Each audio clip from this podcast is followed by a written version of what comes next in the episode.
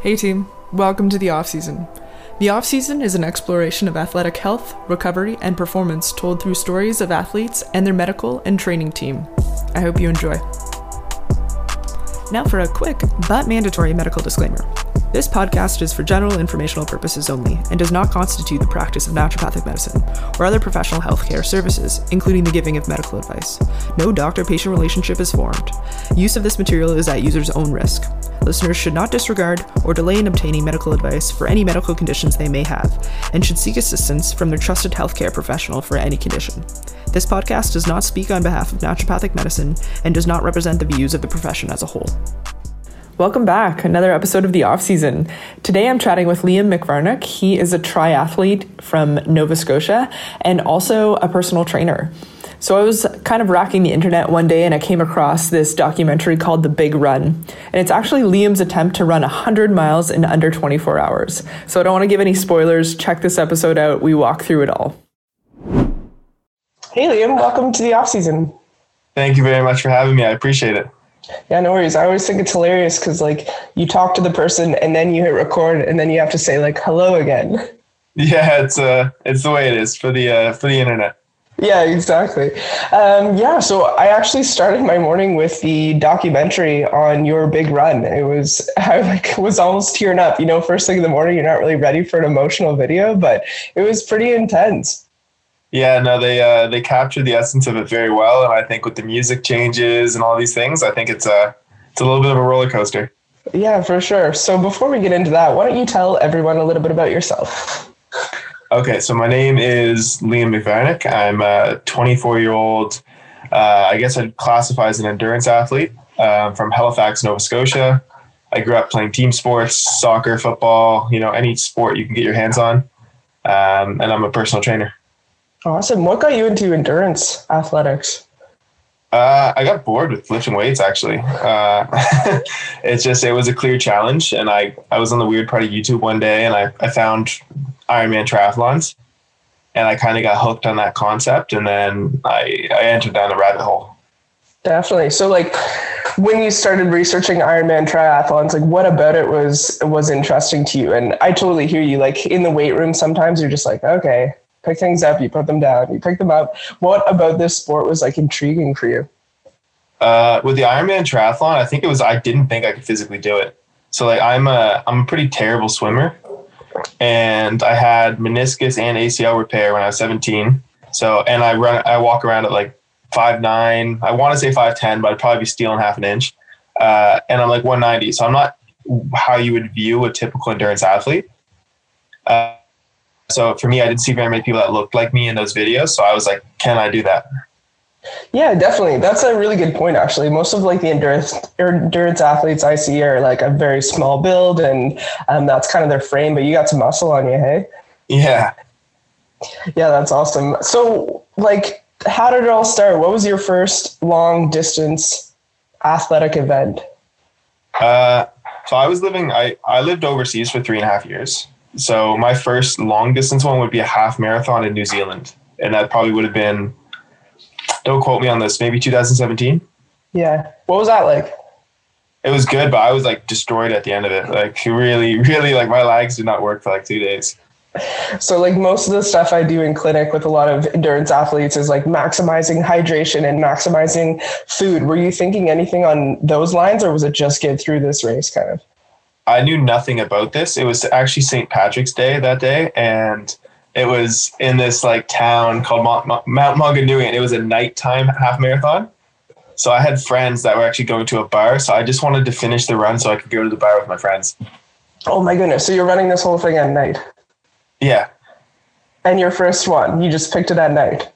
Yeah, it, well, it was just it was a cool event. Like they had some like glow in the dark lights. Like it was this event called like We Run the Night, and it was it was quite like well organized, but it was just this pretty vanilla seven kilometer uh, pavement loop that you do three times, um, and that just happened to be the first one I ever did.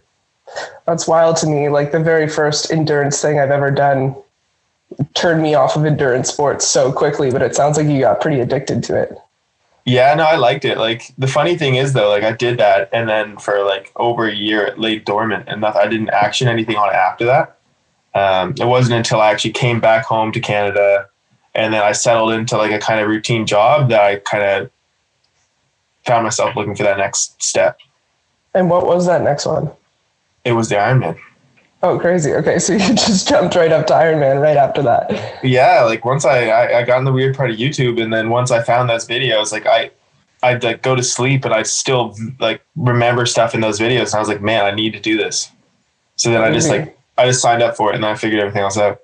What was the Ironman? What was your first Ironman? It was at Mont Tremblant in Quebec. Um, mm-hmm.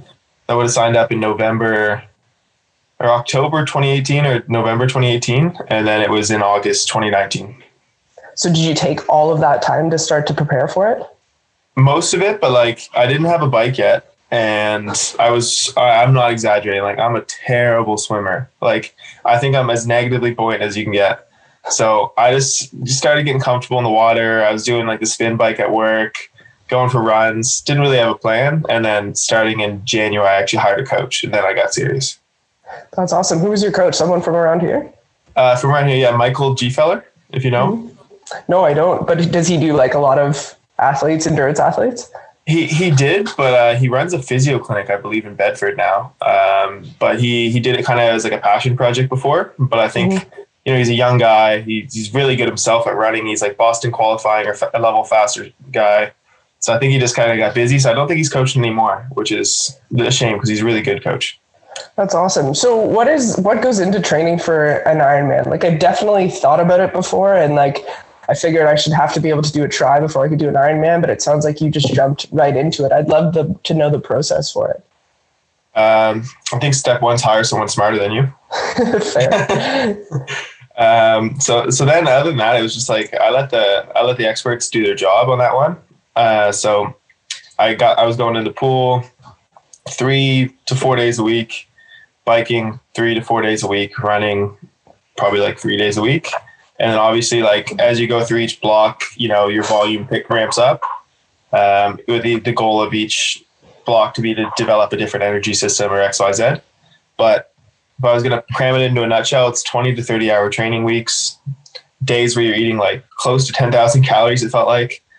And then, and then that's it. You just got to have a lot of spare time for the training. So did your coach also do like all the nutrition for you or tell you what you had to eat and stuff? Uh, no, but like I'm a personal trainer at a gym and I'm a nutrition coach myself at the gym. So it's like I'm fairly, I have a good idea of what kind of foods I work for me. Um, mm-hmm. It was more like helping me find foods that wouldn't upset my GI. I think was the big thing. And would your stomach get mostly upset during the run portion of things, or would it be variable? No, that's a yeah, good question. Yeah, the run definitely. Yeah definitely. Anything in the pool? No, actually, not really. Because uh, normally, like for the pool, I'd go in the morning. I'd eat like a banana before I go, mm-hmm. and then for the event, like you have three, four hours to eat before you're actually going to get in the water. So yeah. most of the time, you're swimming, you're digested. Yeah, definitely. I find that too. Well, like most of the the triathletes that come in are kind of saying that it's mostly during the run that things go and kind of fall apart for them. Um, I've been using this uh, formula of digestive bitters. Have you heard of those at all? No. No. So it's like it really helps with that that pre-run kind of stomach or like runner's trots and stuff that a lot of people get because it's kind of like that sympathetic nervous system just being jacked up and it's really hard to digest food at that point. Yeah. Um, so that these digestive bitters almost tell your body that um, it's it's time to digest food so they're so bitter that it starts to stimulate juices in your mouth and that kind of primes the rest of your digestive system to say like hey digest this food don't you know like you can take them at a certain time before a run and it'll help digest everything before you start running. And I know everything timeline wise can get really cramped, but it like calms down that nervous system a little bit to have a little bit of a digestive process in the, the heat of all the craziness. So it's been working pretty well for runners. You should, uh, you should try it out in your, your plan next time. I'm definitely going to put that in there. That's a, I'm, I'm intrigued. Yeah, that's a hot health tip there for you. Yeah, there we go. Uh, nice. So, how did the first one go? How was your first Ironman? Did you crush it, or was it? So, like, once we, I guess I should backpedal a bit because I did a half Ironman as a preparation race before that. Mm-hmm. Uh, so my first one was good.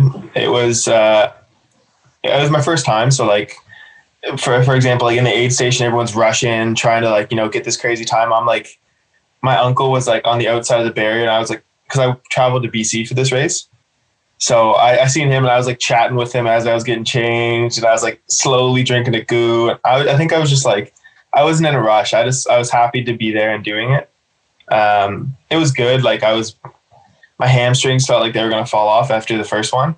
So, and I had a, I had went from like 195 pounds down to like 180 and I stopped strength training because I thought strength would be my enemy. And then I made a mental note after that race that I needed to continue strength training because my hamstrings were way too weak at the end of the half Ironman. So after this one, you're training for the next. Did it look completely different? Uh, it did a bit. So like the timeline for the races was like I had a couple running races I did, which were like short trail runs, a half Ironman, and then the Ironman in August.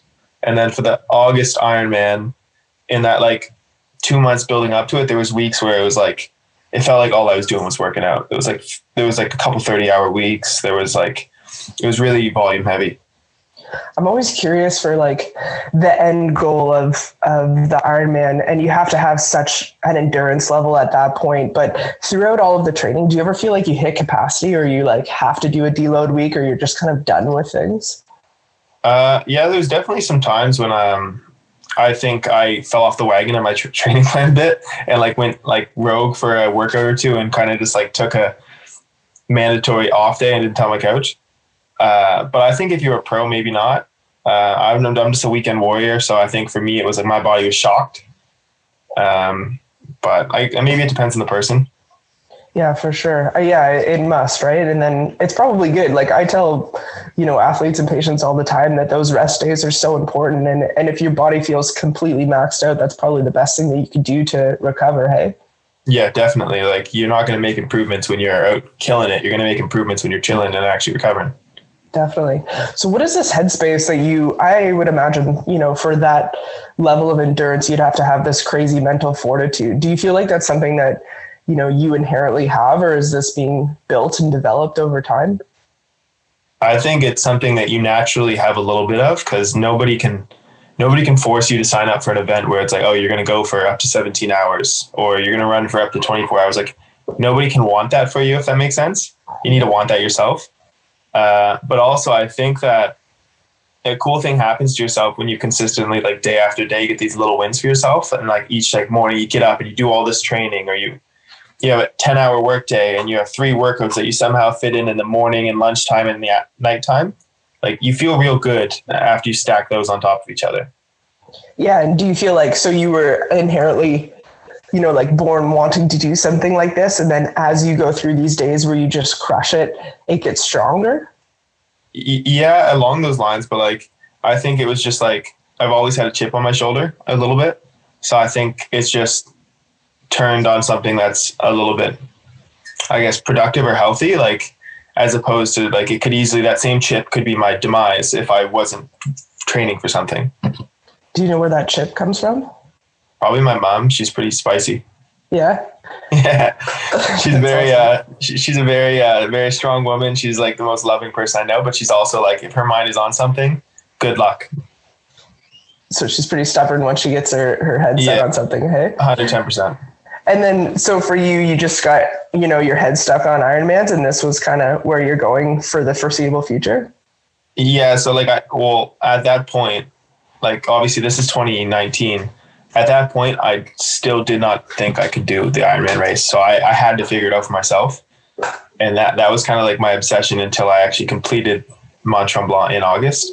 And then once that went away, I kind of felt like I lost my chip for a while because I was like, what what's next? What am I going to do? Like, what's my next challenge? I didn't want to become a career triathlete. I still don't consider myself a triathlete, even though I did that. But yeah, definitely. So you work so hard for this thing. Was there any like I don't know? You hear about you know depression can kind of set in after these things because you you train and are so devoted to something, and after you complete it, it's kind of like, well, now what? What did that feel like for you? Oh, it was yeah. No, that's a really good question actually. Uh, like literally, like within ten minutes of finishing the Ironman, I was I crossed the finish line, and you're sitting there in like the food tent, wrapped in your insulated blanket, and they're trying to give you food, which is like the most disgusting thing you've ever seen. Like it's it's good food. I'm not talking bad. It's just when you've ran and done exercise that long, like anything does not look good. So sitting there in that tent and thinking like, now what? Like what am like now what? Like great, I did it, but like what's yeah, it was it was it was kind of depressing. So it literally said in that quickly for you, like Yeah. directly finish this and then this Yeah. headspace of now what am I gonna do? Yeah, didn't even hug my family yet and I was like, what's next? Wow.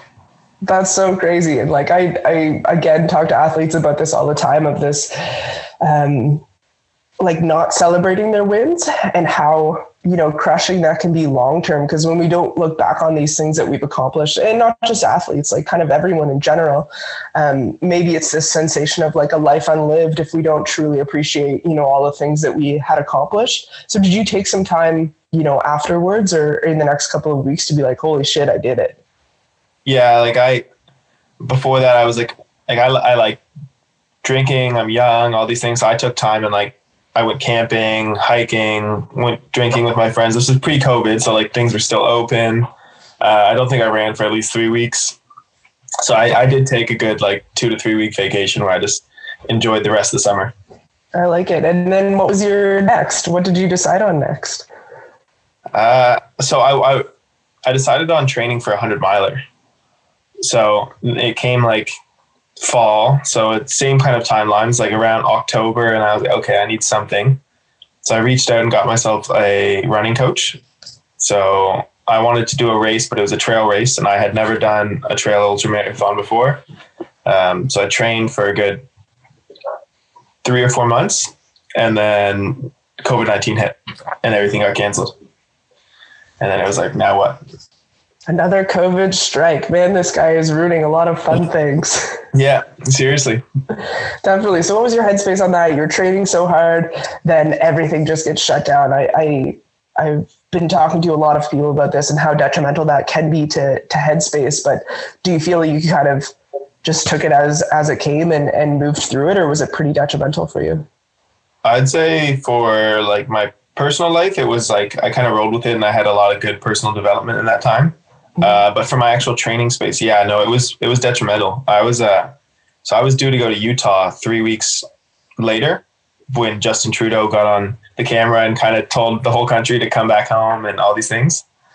Um, so yeah, for a good two months, like I wasn't following any structured training. I was just kind of like running off intuition, doing kettlebell home workouts, stuff like that. But it was, yeah, it was a dagger. And then what about so you're a personal trainer? How did that affect your business? Oh, I was I was laid off from my job for like three months. Um, so I was on CERB for a little while, and then we, I was on CEWS. Um, so I was working from home a little bit. I was running like some free online like workouts and stuff for like the people I train normally, so to keep them moving. But it was like it was it was a weird time. Yeah, it was so. Um, I mean, like no one could have prepared for it or, or saw it coming, but there just seemed to be like a huge gap. So all of the patients that I talked to that couldn't go to their gym anymore were looking for all of these online programs or something to do at home. But then the motivation was just crushed at this time because it was so much uncertainty. And then you could see all the trainers like wanting to help but like not knowing the best way to like access all of these people. Did you kind of run into that as well? Yeah, a little bit. Like it's just like because I think with a lot of people they don't realize that the the whole routine of going to the gym is or going to train is the, the best part. So it's not actually like training. It's like getting up, eating, getting dressed, going, seeing the same people you know, getting in that environment. Like it's it all goes into the process, right? So then if you take all of that away, even if somebody has a little home gym, it doesn't mean they're going to be able to do the same things with it. Yeah, exactly. And this this habit forming thing, right? Like as you said, part of it is putting your shoes on, part of it is getting the right breakfast and driving there. And then when we take this whole habitual structure and like flip it upside down, people were really confused why they just couldn't do a home workout. And I'm like, well, because you have to rebuild this entire habitual process to like get down in your basement and do it, you know? Yeah, it's true. The hab- the whole habit loop has been gone. Yeah, definitely. Um, what have you been finding like trends now? So, still a personal trainer, you're shut down again right now? Yeah, we're currently shut down. Um, we shut down the 25th, I think, of November. hmm Um, so, sorry, you can complete your question now. Yeah, yeah. So, you like, have you transitioned at all, or have you, you know, gone back online, or or what are you doing right now? Uh, so, like to give you full, you're Canadian, right? You're are you in Halifax? Yeah, yeah. Okay, cool. So I work for Good Life. So, Mhm. set the tone. Um, so right now I'm still talking to my main clients. I train, so I'm a manager at a Good Life. So mm-hmm. I went from training, let's say 13 people down to like three actual clients, like full time, and then like a boot camp of people. So I'm mostly just checking in on my people, making sure that they're doing okay and seeing if there's anything they, they need. Um, other than that, I'm I'm trying to learn new skills right now. It's I'm actually not spending very much time on training right now. Interesting. Yeah. What are you finding people are uh, struggling with most? Um, I guess I guess it's just motivation, right? And like also like it's tough because like if you look in the history of humans, like the worst punishment you can get is solitary confinement, and then suddenly it's like to save our society, we all need to do some form of solitary confinement. It's it's a tough ask. Yeah, it's huge, and it's plays so much to like the body and the mind, right? And I think um, you know the things that are being taken away from people you know physical exercise social inclusion all that type of thing is as you had said the most detrimental thing we could probably do to human beings. So yeah it's um i don't know. I just try and help my people with anything they need. It's not just training. Like most of them don't need anything. It's like someone to check in and ask them if they're okay how they're doing. Mm-hmm. um if they if there's anything they need i try and do it definitely what other stuff are you getting into uh, I'm trying to learn how to edit video right now, actually. Nice. Uh, not trying, I am. I'm. I'm just not good yet. Yeah. but uh, for future projects, I'd love to know that how to do that. Um, obviously, I don't want to get on the level of those guys from the documentary because they're pros, but they crushed uh, it. That was amazing. Yeah, it's uh, well, you know, I, yeah, edit video is number one, and then I'm trying to rehab my body right now because I'm still not mm-hmm. recovered actually. So I'm trying to deal with that too. Definitely. That sounds good. I might need your services in the future then. cool. Yeah, that's like the connections of, of Nova Scotia. Well, probably everywhere, but I really see that. Like you have one conversation and then this guy's doing this and then you get connected yeah. this way. And I love it so much. Um, so yeah, let's talk about the big run.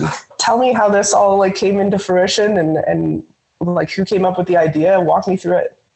Okay. So, um, we're in the COVID 19 pandemic still. So my race was in April for Utah. Now, fast forward to like June, June 2nd, I believe, is when gyms were allowed to reopen in Nova Scotia. So I started going to the gym again, but it wasn't my gym because Good Life was still closed until the end of the month. So I started training at a different gym uh, in Dartmouth called Prime Strength, if you've heard of it. Yeah, I have. Yeah, so I started training there. I was doing like classic like strongman training. I was doing like yokes. I was doing atlas stones and triples and all the good stuff. Um, and then once I got back to work at the end of the month, uh, one of my coworkers did the same Ironman as me, and I had really been itching to do an event of some kind, and his races were canceled. So then we were like, well, we could plan it ourselves, and then one day I went into his office and I was like, check this out. And we started punching distances. And within two days, we had uh, potential coordinates for, for an event. And, and then three weeks later, we ran it. Crazy. Just three weeks, eh? Yeah, it was like, it probably would have came to, we would have planned it like just after Canada Day is okay. when the idea would have came in fully. And we actually started like looking on Google Maps. Mm-hmm. And then the event itself was August 1st. How did you determine where you were going to go or what uh, part of distance you were going to run? Um, the only requisite I had was it had to be 160 kilometers. Uh, just because the 100 miler, it's like for the Ironman, you have the Ironman, which is like the, the gold standard for ultra marathons. It's the 100 miler. Mm-hmm. So I just looked around on Google Maps. Honestly, I just I, maybe I should have been doing more work that day, but uh, I I wanted Peggy's Cove in there probably because I know it's super iconic. Everyone knows Peggy's Cove. Mm-hmm. And then with everything that happened in the shooting down in Portapique, once I checked that distance and seeing that that was like 176, I thought that was the perfect coordinate base for people to like pull heartstrings in Nova Scotia. Definitely. Yeah. I was curious if you picked Portapique because of that or if it would just happen to be, you know, the appropriate distance. Um, was there a lot of conversations that you had around that or people kind of being inspired because of the places that you chose? Yeah, like I had I had stories from like I don't know if she's a great grandmother or she's just a very experienced lady in life, but she was like probably in her 80s and she came to the finish line and she was like uh, the conversation I had with this woman, like she came up and she she was telling me that she's been in Portapique for over 50 years and it's like one of the sweetest things she's ever seen. And she's seen me on TV and wanted to give me a kiss on the cheek and all like and she was like and she's telling me how she lost someone in the event and how much it meant to her. And then like the reverse of that, like an eight year old boy comes out like you don't realize the impact you have until you see it.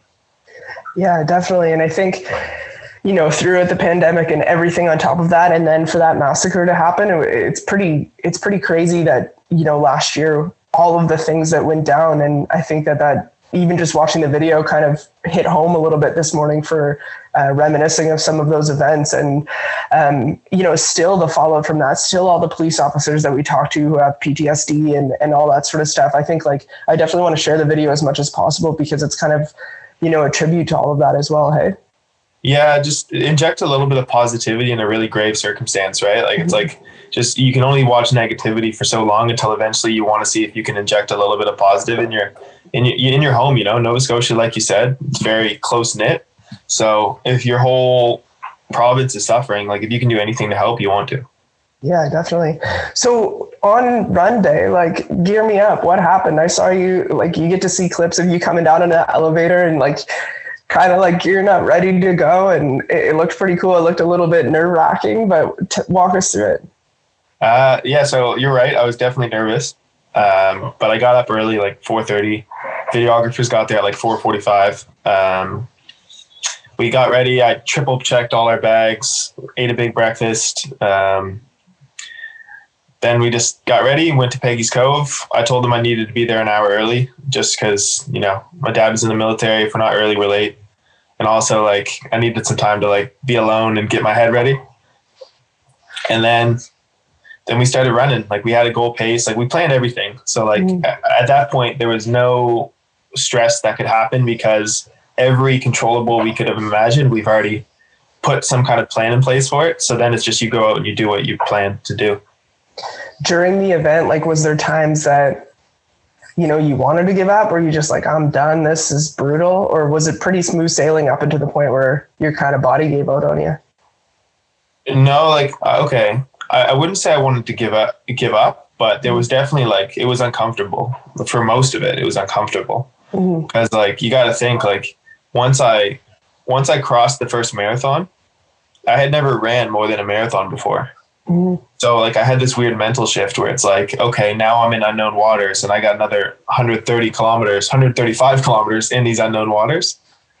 So it's weird because then like every kilometer or two, I don't know if you've ever heard this, but like it's almost like a different part of my body was trying to reason with me and say like, stop. So it's like you're running for two kilometers and then your left foot's like, oh, I'm seriously injured, Liam. You should stop and then you ignore it, and then your right quad is like, oh no, I'm the real injury. You should stop, and then, but you just ignore it and then keep going. How did you ignore it? Like, what are the things that you were saying to yourself, or how did you get through those times? Uh, I just kept reminding myself why I did it. Like, I knew it was going to be a challenge. Everything I'm I'm obsessed with like the literature of like what happens when you do these kind of events. Mm-hmm. And like I knew I was going to hit a point where like I felt like I couldn't go on more, and I knew I was going to be uncomfortable. But I think some of the best things that can happen to you are when you're uncomfortable. So I just kept telling myself that like if you think you're uncomfortable but you're thinking about it, it's probably actually not that bad. Yeah, if you have the capacity to like stew in it a little bit, it's probably not yeah. as bad as you think it is. Yeah, I'm fully cognitive still. Like, I'm, it's not that bad. It could be worse. yeah, that's that's a great point. And I think like I'm always trying to I don't know, build my own mental fortitude and then kind of instill that onto others as well. Like the capacity of a human being is absolutely unbelievable. And we haven't even tapped into probably, most of us have probably not even come close to any sort of breaking point, you know? And I think in the video at one point you said, yeah, I felt like maxed out and I was probably only at 40% at that point. That was pretty wild. That's like a pretty strong comment to say, hey? Well, it's it's true, and like that's not my original thought. That's like straight from like I think David Goggins coined that one, mm-hmm. but it's true because like if you would have taken me in that space right there and put a gun to my head and said like, "Hey, I'm going to blow your brains out if you don't do what you did and some," I would have done it.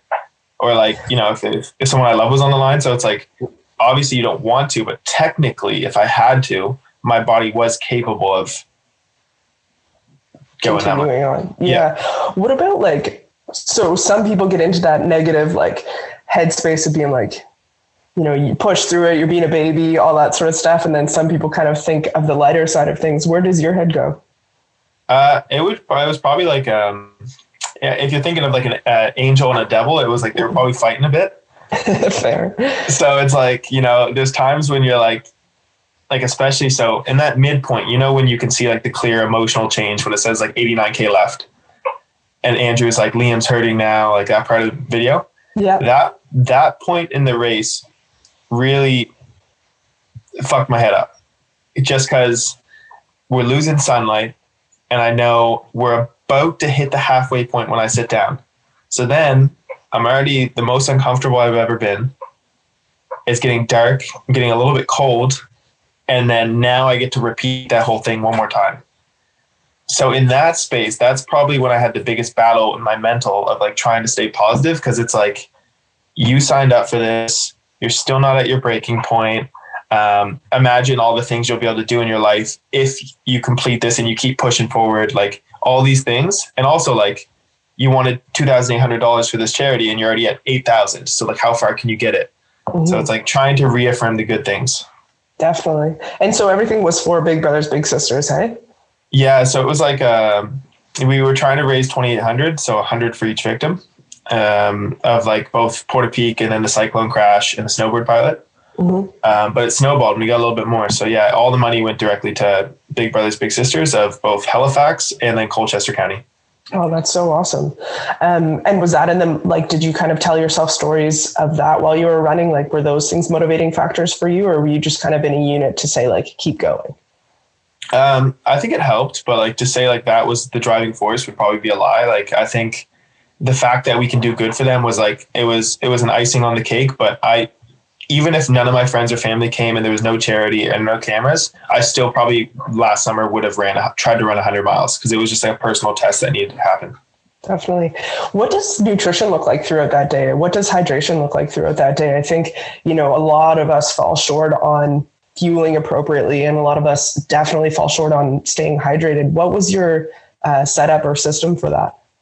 Oh, we that I spent probably personally 10 hours planning this and researching this. Mm-hmm. Uh, but we had a specific amount of water to salt ratio I had to hit.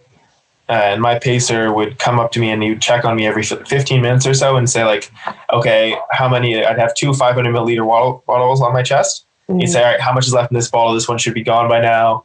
Did you take your salt pill recently? And like, they were, they were on my, on me pretty hard about that. Mm-hmm. And then I was aiming for about 60 grams of carbs an hour, give or take. Wasn't an exact science, but um, food wise, um, it's the first event I've done that my nutrition didn't fail me actually. Like even the point when I went down with my knee, uh, GI wise, no GI distress the whole time. Uh, my urine was the correct color. Uh, I was fully cognitive. My sweat was working. Like everything was working. That's so awesome. So you pretty well nailed it. Yeah, for nutrition, we nailed it. Mm-hmm. What kind of foods were you eating? Uh, so I was eating rice balls was one of my main source. Mm-hmm. So it's like if you literally picture like um, two or three cups of rice, and then you'd have like I think two or three pieces of bacon chopped up really fine, scrambled eggs chopped up really fine, all mixed in a bowl with like salt and other stuff, and then you mm-hmm. take like an ice cream style scooper and make them into balls, and you have two balls in each baggie. Each baggie was like 130 calories. Um, gotcha. So rice balls. I probably drank about 20 salted caramel goos that day so I never want to see that flavor again. yeah, fair. uh, and then like other things, like whatever you can get down at some point. Like I was eating like honey stinger waffles, and I was eating um, like the goo, like the Clif Bloks, and like w- like it's like I had my green light foods, I had my yellow, and then my red, and I didn't have to go to red till like the very end. Awesome. And like, I, that's so awesome. At no point there was any GI distress with any of that. Those are quick, you know, digestible carb sources. But had you had had experiences before where you'd be eating the same thing and have a lot of gut issues? Oh, in the Ironman, I probably paid my respects to the holy porta potties at least six or seven times. Did you? Yeah. Um, and would you call that like a hydration issue or more nutrition or a combination of the two? Honestly, I don't know because I didn't have a plan. Like I didn't, I, I just was ignorant. Honestly, like I each I'm, I'm a firm believer that each event whether you succeed or you fail there's a lot of great lessons to be learned mm-hmm. and i learned to, to really respect the nutrition side of the athletic world in the ironman race because i just didn't have a plan i was eating whatever i wanted at the aid stations And like Ironman, like they're like buffets. When you roll up, they have everything and they're like offering you anything under the sun. Like I was drinking caffeine too early. I was just all these foods I'd never trained with. It just wasn't smart.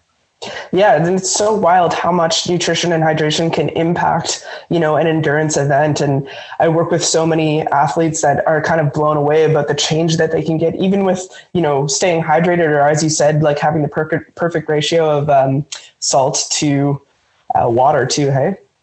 Yeah, hundred percent. So it's like it was uh it was refreshing to have it succeed this time because. Mm-hmm like you know a lot of people don't realize with salt especially with endurance sports is like if you're sweating for like 12 hours straight you're losing a ton of salt. But if you're with our whole life we're told like oh be scared. Don't eat too much salt. It's bad for you. Yeah. but if you're an athlete salt's your best friend. Yeah you and need it so much. Yeah and your food would be seriously gross if you're going to try and eat enough salt while you're running that long.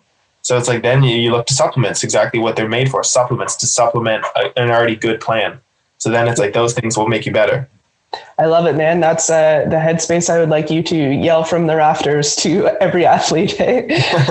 yeah, it's always shocking to me of how little nutrition is considered oftentimes, and and I'm sure you see it with a lot of you know the the people that you work with as all those all of your clientele as well of you know really emphasizing that nutrition piece of things. And you know, in the gym, you're not going to get to your max benefit if you don't take care of things in the kitchen too, right?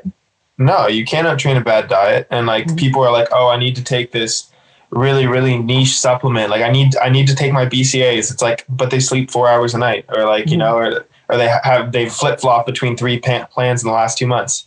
It's like you nail the basics 1st mm-hmm. you get them really really good and then you slowly add in little things that'll make it better. But like too many people want to make this drastic big change but they don't want to address like the fundamentals.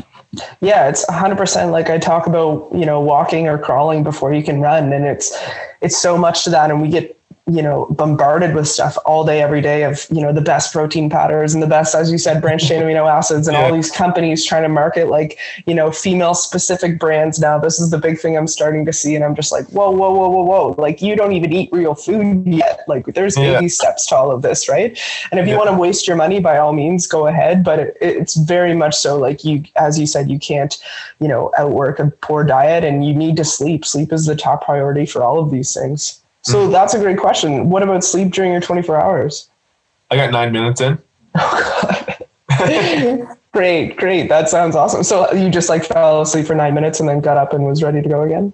Yeah. So like you would have seen it in the video, like when it was like near the end, like 140K in. Mm-hmm. Um, by then it was, you know, I was tired and I was exhausted and like like I had shin splints from probably 45 kilometers onward. So at that point, I had been running on shin splints for like 95 kilometers. So I was just like, I was ready for like a little like a little rest at that aid station, and we were already pretty sure I was going to miss the 24 hour time. Mm-hmm. So I was like, at, the, at that point, my head shifted from I need to be I need to get that time to like, okay, we just need to finish this thing. Like we're close, we just need to finish it. Mm-hmm. So I had planned for this too. So I was like, okay, guys, I'm going to take caffeine and I'm going to sleep for 20 minutes. And then at the 20 minute mark, I don't care if you have to punch me in the face, you wake me up, I have to get up and I have to continue. Mm-hmm. So I chugged, I chugged like most of a Red Bull and I was drinking like a Coca Cola at that aid station too. Cause like I couldn't eat anymore. It's quick carbs. Like anyone who, who does endurance sports, sometimes people would be confused at the food that goes in, but mm-hmm. Coke saved me in the Ironman and it actually worked good in the run this time. Um, so I chugged those, fell asleep, and then nine minutes into my nap, I just spurted up and I it was like, where's my vest? I need to keep going. Wow, that's so wild. So, what was the progression from there? So, I know some of the guys finished it for you. What happened? What was what went down? So, I I ran for another probably seven or eight kilometers from that aid station, mm-hmm. and then I was going down the most buttery, unassuming suburban hill in like the outside of Truro. And as I was going down, I felt this pull, this like pull in like the inner part of my right knee and it felt like a pull and a burn. Now, for me, it's like I did my knee when I was age 17. So I, I had felt the pop and like the burn and all that stuff before. So for me, it was like it was a red flag, but it wasn't strong enough. So I kept going, maybe another 50 meters, and then th- the same kind of pull and burn, but stronger this time. So then I was like, ah, guys, something doesn't feel right. Mm-hmm. So then I tried going for maybe 20 more meters and then one more really big one boom big pull burn so then I just I had I I sat down. It's funny. One of my friends was taking a photo at the time, and he actually caught a selfie at the exact moment when I was like holding my knee and like grimacing, and it's like him all smiley.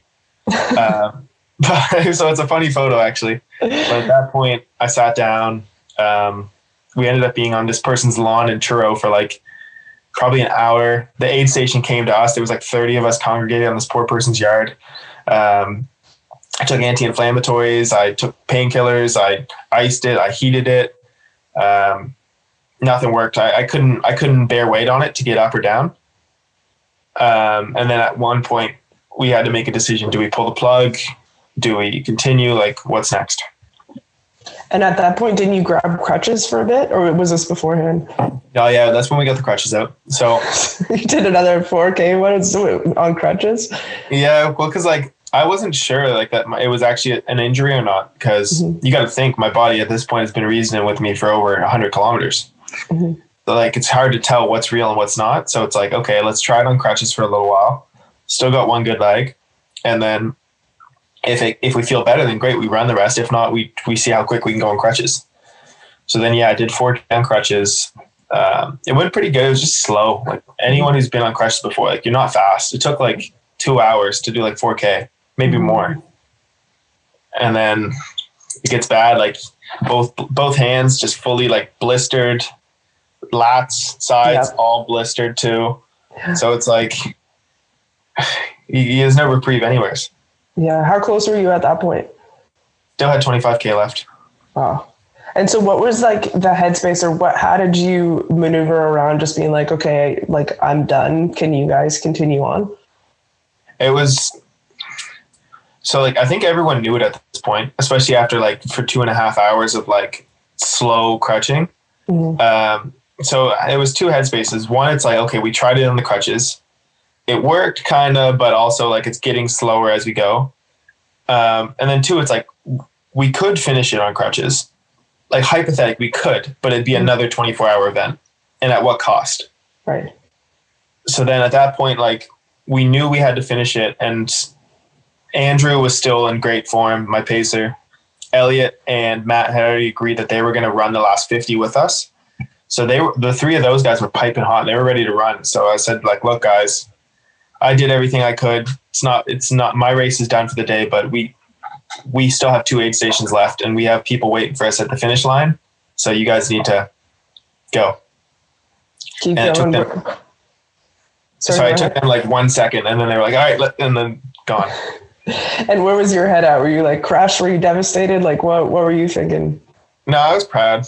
Yeah. Cause like like okay, if I if I would have pulled the plug 4K before that didn't try the crutches, maybe I'd be gutted. Or mm. if at Daddy Greens I copped out on myself and told myself a story and then quit there, maybe I'd be upset. But like like I literally like I pushed myself so much further than I thought I could ever go mm-hmm. that like it, I I found my breaking point. So like I have no uh, ill feelings about that. Yeah, I'm so glad you said that because you know so many times you even when I'm talking to like goal setting for young athletes and stuff like that in the initial speech I always say like maybe you won't hit this exact thing but you'll learn something about it and you'll learn your boundaries and you'll you'll learn what to do for the next time and you'll learn so much from it that it, it's like a huge goal in itself just the learning process that goes through everything and you crushed it like you did you went so far you know and then you did four more k on crutches that's mind-blowing to me and, and pretty crazy right yeah no it was a it was a huge success and we also finished with like four times the charity goal mm-hmm. and then the impact of like all the uh, amazing beautiful people people that reached out to me and like told me how it touched their lives like to say it was anything other than a success would just be wrong Definitely, yeah. So, what's next for you? Uh, it's a good question. Honestly, right now we're planning another event next summer. I was hoping to be in that. Now I don't know. Like my my knee is kind of. I so I've been physioing for the last three months or so, and it was getting better. And then I started trying to get back into training. So like, okay, you can run up to five k, six k, keep it light once once or twice a week I did that one run in immediately 3K, and I was like, something's not right my knee, like sharp pain. Um, so then I went and seen uh, physio again, still nothing. And nobody knew what was wrong. And then eventually, after trying to, I'm filming a YouTube show right now, Mhm. which is like CrossFit style workouts. I did one of those, felt wrecked for two days after, and I went and got an MRI. I said, "This is this is it." What's the Um, MRI showing? I got I have tears in my meniscus. Gotcha. And what are they going to do for you? Anything? Uh, it's it depends. It's Nova Scotia, so it's not the fastest process. Mhm, Um, definitely. So my doctor called me early last week. He said you'll be in touch with the specialist, the guy who did my knee before, Dr. Legay. Mhm. Um, so I'm hoping to hear from his office this week, and then they'll tell me if they're going to scope it, if they're going to rehab it, like what the plan is. Definitely. Yeah, keep me posted on what their plan is. The um yeah, Nova Scotia is in a tough spot for any sort of imaging. I'm surprised you got imaging already. And then I also, no, I, I went private. I was going to say, yeah, It, it, it costed, but it was it was worth it. it was worth it. You needed to see what was going on. And, you know, the backup from, you know, all the cancellations over COVID is just going to be the next five years, probably, you know, of, of people trying to get stuff done and, and pain um, and injury management is like, unfortunately, the system is just so backed up here in Nova Scotia. And it's just a sin of the amount of people that are in pain, but they're not dying from it or there's nothing that you know you just can't do your sports anymore you can't do the things that you you love to do so it's it's it's a tough go for athletes here It is, and it's like unfortunately you're right. You nailed it when you said it's not essential though. So it's like they're not going to die if they don't get this treatment. So Mhm. they're seen as that like low priority, but Mhm.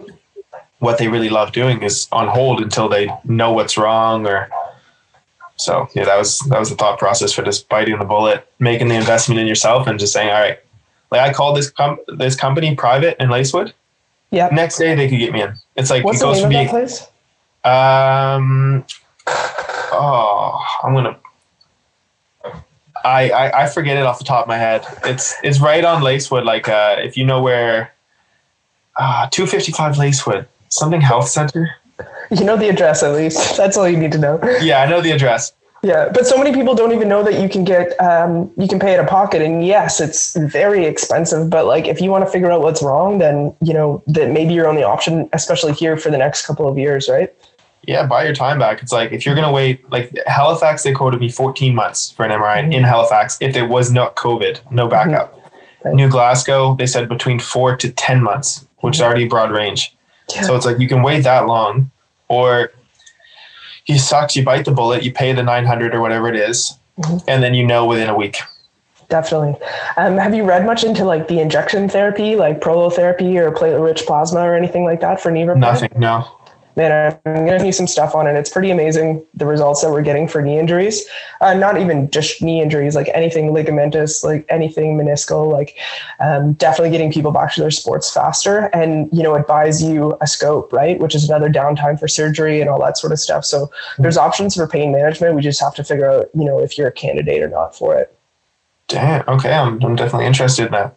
See Nova Scotia, make connections. Yeah, yeah, yeah. keep going That's that way. cool. I'll def- yeah, I'll keep you posted on some information on that. And um, in clinic, I get wicked results with prolotherapy. It's it's pretty amazing how quick you can bring back like tennis elbow and you know a lot of knee injuries, a lot of uh, lower back injuries, that sort of stuff. So um, yeah, I'll definitely send you some stuff on that Very cool.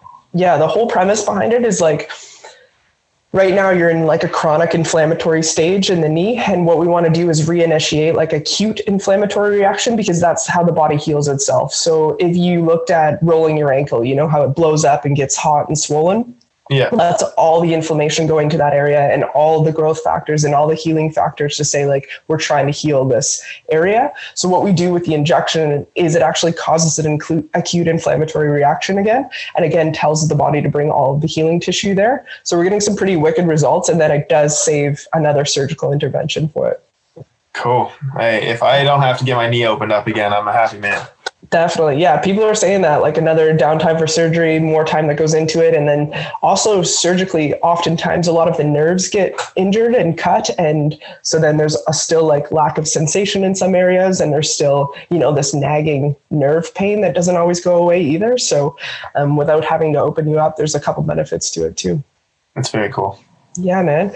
So, yeah, I am always curious people with endurance sports of like just because it's so out of my wheelhouse of this headspace that you can get into or even like want to do this. So, you know, there's probably a bunch of people, well, hopefully a bunch of people listening and curious about like what motivates you to do these things and um, what would you say to them or how do you get into this stuff? How do you start it? Um, I think the biggest attraction to me to these big audacious like endurance events is the the process that you have to engage in before the event. Because like with some things if you're naturally really talented like let's say you're really strong naturally at weightlifting you can be pretty good and it can be pretty quick where you can progress. But if you want to run for 24 hours there's nobody can substitute that amount of volume that you need to get in your aerobic system before this event so it's like I I love the feeling of having to get up early to get my training sessions in or having to plan my weeks like weeks ahead to make sure I can get everything in. Like I love that busyness and that discipline that it brings. And then for the actual event, it's like if you're suffering but you're not dying from it, you're probably going to get better. So it's like if you can get comfortable making yourself uncomfortable, then when the world throws things that are very uncomfortable at you, it's okay because you've already made yourself more uncomfortable than the world could ever try and make you. So it's like it's like preparing yourself for future things that could come up. I love that. That's such a that's such a great note to share with people. And I think you know life is difficult, and the more times you make yourself uncomfortable, you're able to adapt, and that adaptation process is what makes us better, right? Yeah. Yeah, no, I love that. Um, so for I was kind of like finish it on if, if young kids are coming up or they're super interested in what you're doing, A, can they reach out to you? How do they do it? And B, would you have any like comments for them or notes for people that want to do what you're doing? Yeah, so uh, if you want to reach out to me, please do so. Uh, I'm not. I answer. I'll answer your message. Uh, I'm most active on Instagram. I'd say so. Uh, Liam McVarnock L I A M surname M C V A R N O C K. Uh, I will answer you if you have a question, or if you even if you just want to ask me something or talk about something. Um, if you, as far as advice goes, just find something you enjoy doing, um, and if it doesn't, if it's not something you enjoy doing, if it's something you're slightly interested in but kind of scares you, you're probably on the right track as long as it's a healthy scare.